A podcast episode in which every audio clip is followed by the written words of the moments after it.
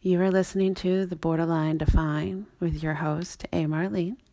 This is my journey through and with borderline personality disorder in hopes to provide insight, tips, and practices to help heal myself and fellow souls needing definition. My hope is that we all learn, grow, and heal. With definition, there is guidance. With guidance, there is purpose. And in purpose, we find strength. Strength allows you to keep it A1. A1 gets it done. Blessings. Good evening, good people. You are listening to The Borderline Define, and I am A. Marlene, the Phoenix Risen. I hope that everyone had a great Mother's Day. I know that I did. It's always a blessing to get together with family and spend time with them. About 3-4 years ago, I started on this holistic path, looking into Buddhism, meditating more, looking into Ayurvedic methods, things like that. And in some of the things that I follow, one of the numerology sites that I follow did this Soul Summit. This was yesterday, and I attended that webinar, and it was really insightful and really interesting to me, particularly one section done by Roy Kirkland, I believe, and he was talking about your purpose number for the year, just kind of for this year, something that you're supposed to be working on. Whether you believe in that or not, it's really up to you and a choice. I strongly believe in just the universe and how we're all tied and how everything is just majestically put together in a divine plan. And we only have to simply realize our part within that plan to bring happiness into our life. And I believe that because that's what I experience.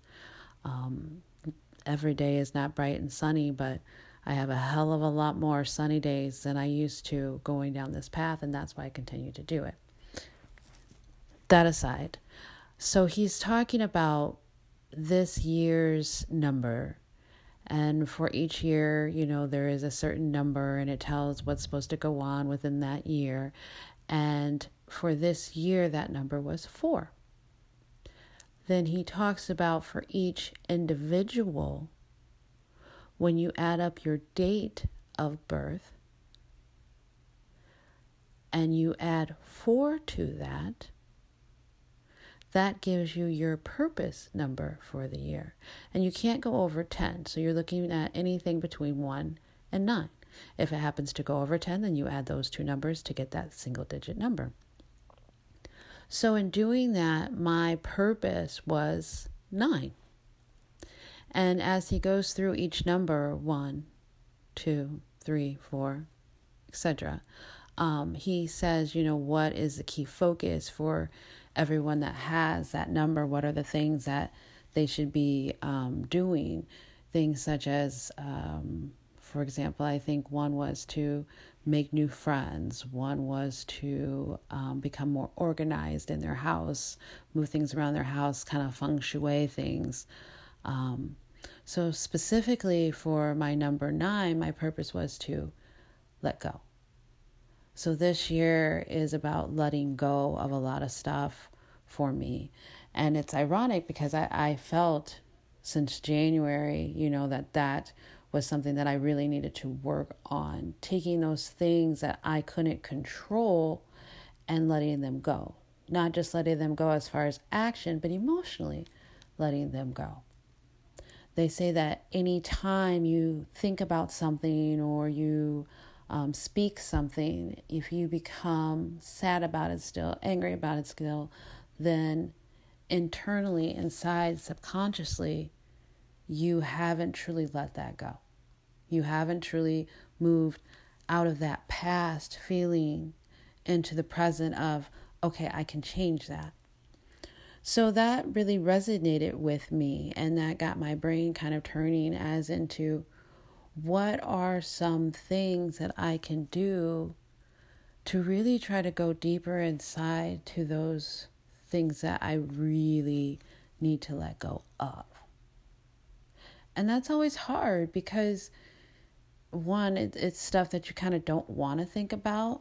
But two, you really have to ask yourself when you're going through looking at these things, if it's something you maybe thought you had let go of, but maybe you didn't. Because I also believe that things that you still need to work on come in cycles. They'll come back. So if you find yourself in a cycle dealing with something that you've already dealt with, that's an emotional trigger, then that's a big sign that you still have some resentment, some blockage, something held within that. So in my mind churning, I was trying to think of just different ways to really get to that root. And I just sat down and did a meditation. But then I coupled that with this journaling. So I wanted to kind of share that with you guys in hopes that it will possibly help you. So I started with things I need to let go of. And then after that, I just kind of sat with myself quietly. And whatever popped into my head about things I was worried about, things I was angry about, things that made me sad, I wrote them down. However, I also wrote with each thing, I guess an antidote to it, a positive side to it, something I am doing, am working on, can change. To help balance that out, to help keep my purpose strong. There's nothing wrong with recognizing what you're fearful of, what still makes you angry. There's nothing wrong with recognizing that. You have to recognize it to get through it, to move it out. So that way something better can come in.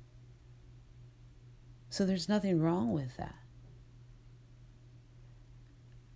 I feel in order to not get stuck in it, you have to combat it with a game plan.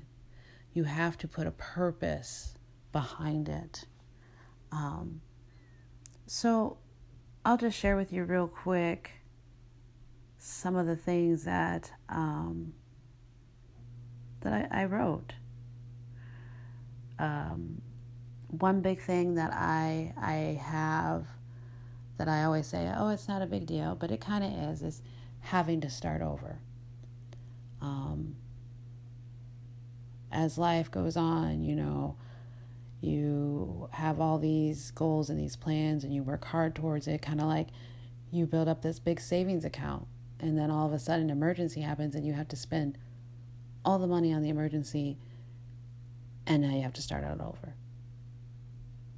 You know, that's never a good feeling. So one of the things I wrote was resentment of having to start over. And then a positive side to that is this time I have a better idea of what to do and how to do it.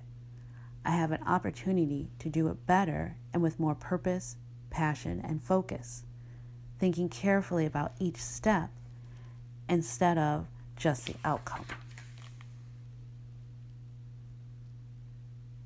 Another one is guilt over past decisions made out of fear, anger, or sadness.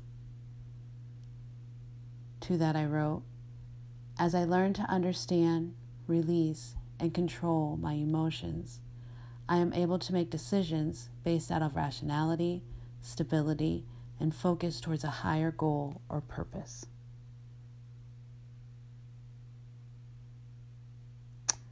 Another one, fear of not having enough.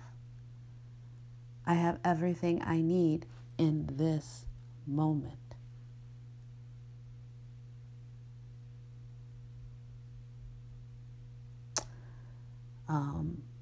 Another one, this last one, fear of never truly being able to let go and bring what is truly intended for me.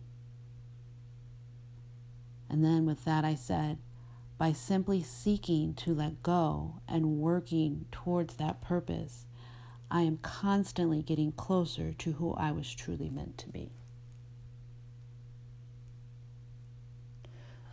So this is something that you could possibly try to help you kind of get to that deeper root of some of those blockages that are holding you back in your life, some of those blockages that are making you depressed, some of those things that are sitting deep down inside that you may not be aware of.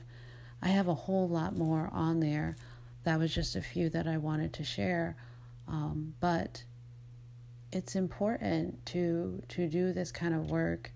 It's important to look inside and see what reprogramming needs to be done.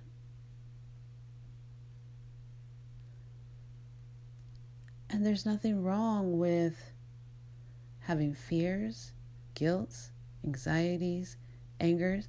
That's perfectly normal. Perfectly normal. And when you realize that you're functioning out of those behaviors, out of those patterns, then that means you're super strong, because now you're able to change those behaviors and those patterns. That means that you are controlling yourself inside and out, because you are creating those moments and you are moving through life with purpose. We all deserve to be happy. We all deserve to feel loved unconditionally, as a mother would love her child. Whether they're naughty or they're good, they just love them for the miraculous being that they are. Some days are harder than others, yes, but it's unconditional always. So sit down and do this work. And when you do, remember to love yourself unconditionally every second of every day. Happy Mother's Day to all those mothers out there. Peace, love, and blessings.